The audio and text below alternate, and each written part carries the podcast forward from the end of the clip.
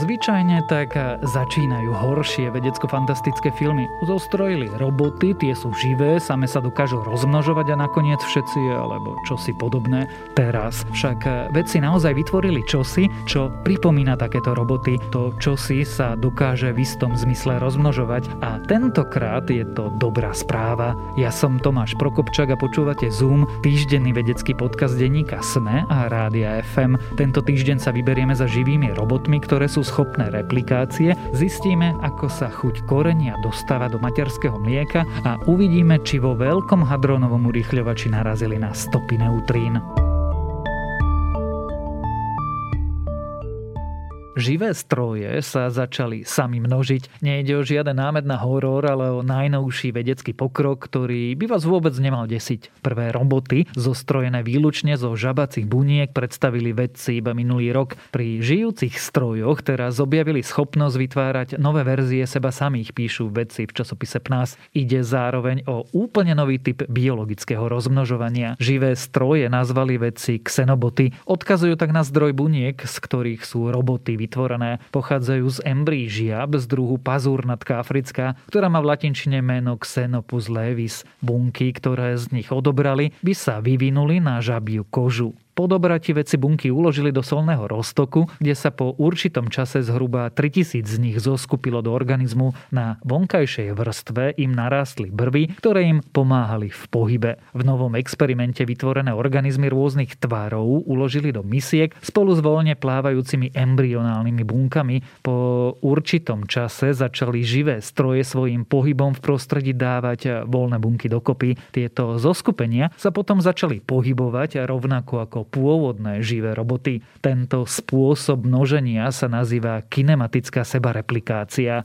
Pri bežných neživých strojoch by išlo o stav, keď jeden naprogramovaný robot zostrojí druhý totožný stroj zo súčiastok, ktoré mu dá k dispozícii človek. Podobnú replikáciu poznajú vedci aj na úrovni molekúl. V prípade buniek či celistvých organizmov je však nevýdaná. Nie každý tvar materského stroja je vhodný na replikáciu. Živé roboty v tvare gule síce vytvorili jednu generáciu detí, ale tie potom umreli tvár, ktorý sa dokázal neustále replikovať, našli veci s pomocou umelej inteligencie. Po mesiacoch výpočtov prišla s rôznymi návrhmi a ako najlepší sa ukázal tvar pripomínajúci postavičku z hry teda guličku s akoby roztvorenými ústami. Tvar Pac-Mana teda značne predlžil počet generácií. Samotné xenoboty by v budúcnosti mohli nájsť využitie napríklad pri čistení oceánov, ale aj ciev od plaku. Na teraz sa vedci snažia dokáže objaviť všetkých jedinečné vlastnosti, okrem toho, že sa dokážu replikovať, vedia sa opraviť, chodiť a plávať.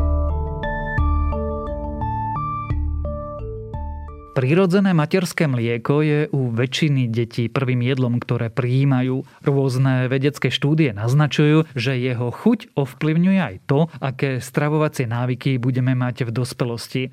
Na rozdiel od umelej dojčenskej výživy nemá materské mlieko každý deň rovnakú chuť a vôňu. Zmeny sú vo veľkej miere spôsobené tým, ako sa matka stravuje. Rôzne vedecké týmy snažia dešifrovať, ako fungujú mechanizmy, ktoré už v detstve formujú to, aké jedlo budeme v dospelosti uprednostňovať. Podľa novej štúdie, ktorú zverejnil vedecký časopis Molecular Nutrition and Food Research, ak dojčiace ženy konzumujú jedlo s čiernym korením, ich materské mlieko bude obsahovať piperín, alkaloid zodpovedný za jeho štiplavosť. Odborníci hovoria, že prenos látky cez materské mlieko môže ovplyvniť, aký prach prach tolerancie na čierne korenie bude mať dieťa v neskoršom veku chuť vôňa jedla, ktoré dojčiaca žena konzumuje, sa do materského mlieka neprenášajú v pomere 1 k 1. Niektoré štúdie už ukázali, že do mlieka sa čiastočne prenášajú pachové a chuťové látky z cesnaku alebo z kávy, zatiaľ čo príchute rybieho tuku alebo dojčenského čaju do neho prenikajú len v minimálnom množstve. Avšak do akej miery sa do materského mlieka dostávajú štiplavé látky, bolo dosiaľ záhadou. Preto sa vedci z Technickej univerzity v Mníchove roz rozhodli, že preskúmajú, ako zmení chuť materského mlieka konzumácia čili, zázvoru a čierneho korenia. Prostredníctvom rozsiahlých spektrometrických analýz zistili, že hodinu po konzumácii štandardného kári jedla s obsahom čierneho korenia je piperín, ktorý sa v korení nachádza prítomný v materskom mlieku na niekoľko hodín.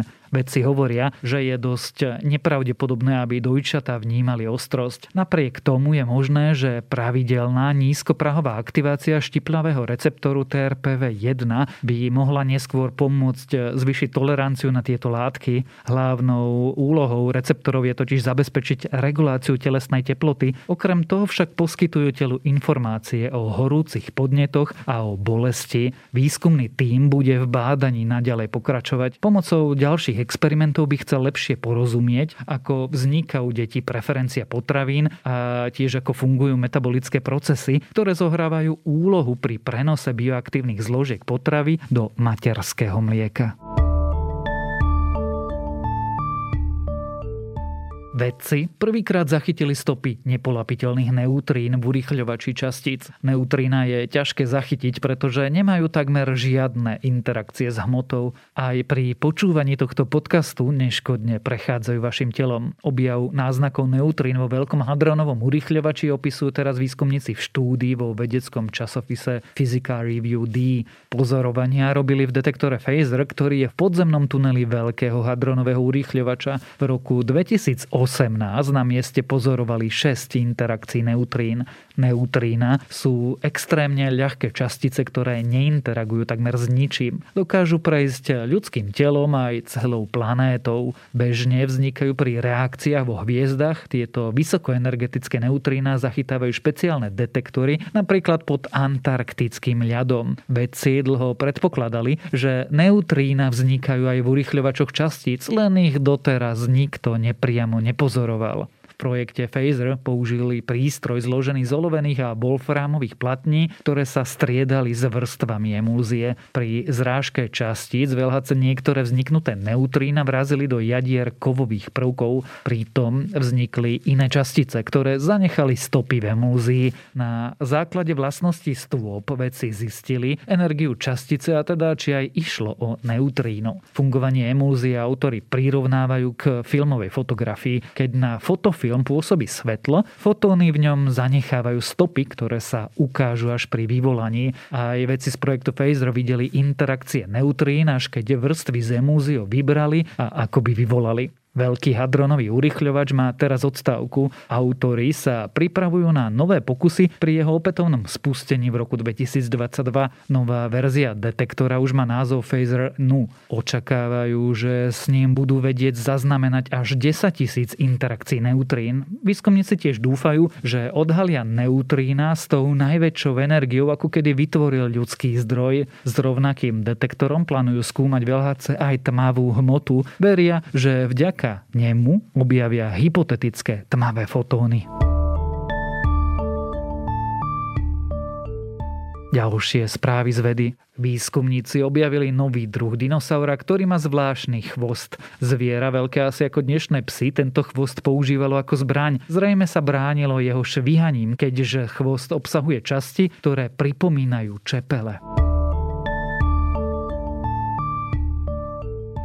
Astronómovia objavili zvláštnu masívnu čiernu dieru v satelitnej galaxii našej mliečnej cesty. Nachádza sa v trpasličej galaxii Leu 1 a ukázalo sa, že tento útvar zrejme nemá toľko tmavej hmoty. V strede má čiernu dieru, ktorá je takmer taká hmotná ako tá naša.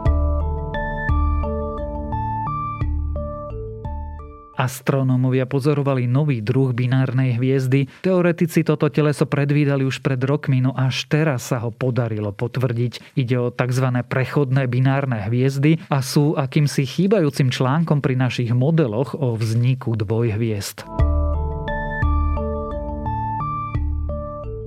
Norské vlky vyhynuli. Genetická analýza teraz ukázala, že všetky vlky v Norsku a vo Švédsku sú v skutočnosti zvieratá pochádzajúce z Fínska a pôvodné norské vlky v divočine ľudia vyhľadili v 70. rokoch. Ak vás správy z vedy zaujali, viac podobných nájdete na weboch tech.sme.sk a primár.sme.sk. Počúvali ste Zoom, týždenný vedecký podcast denníka Sme a Rádia FM. Zoom nájdete aj vo vysielaní rána na fm vo vašich mobilných podcastových aplikáciách a ako vždy aj na streamovacej službe Spotify alebo na adrese sme.sk lomka Zoom. Ja som Tomáš Prokopčák a texty napísali Denisa Koleničova a Renáta Zelná. Za zvuk ďakujeme Nikole Šulikovej Bajanovej a za postprodukciu Kristine Janščovej.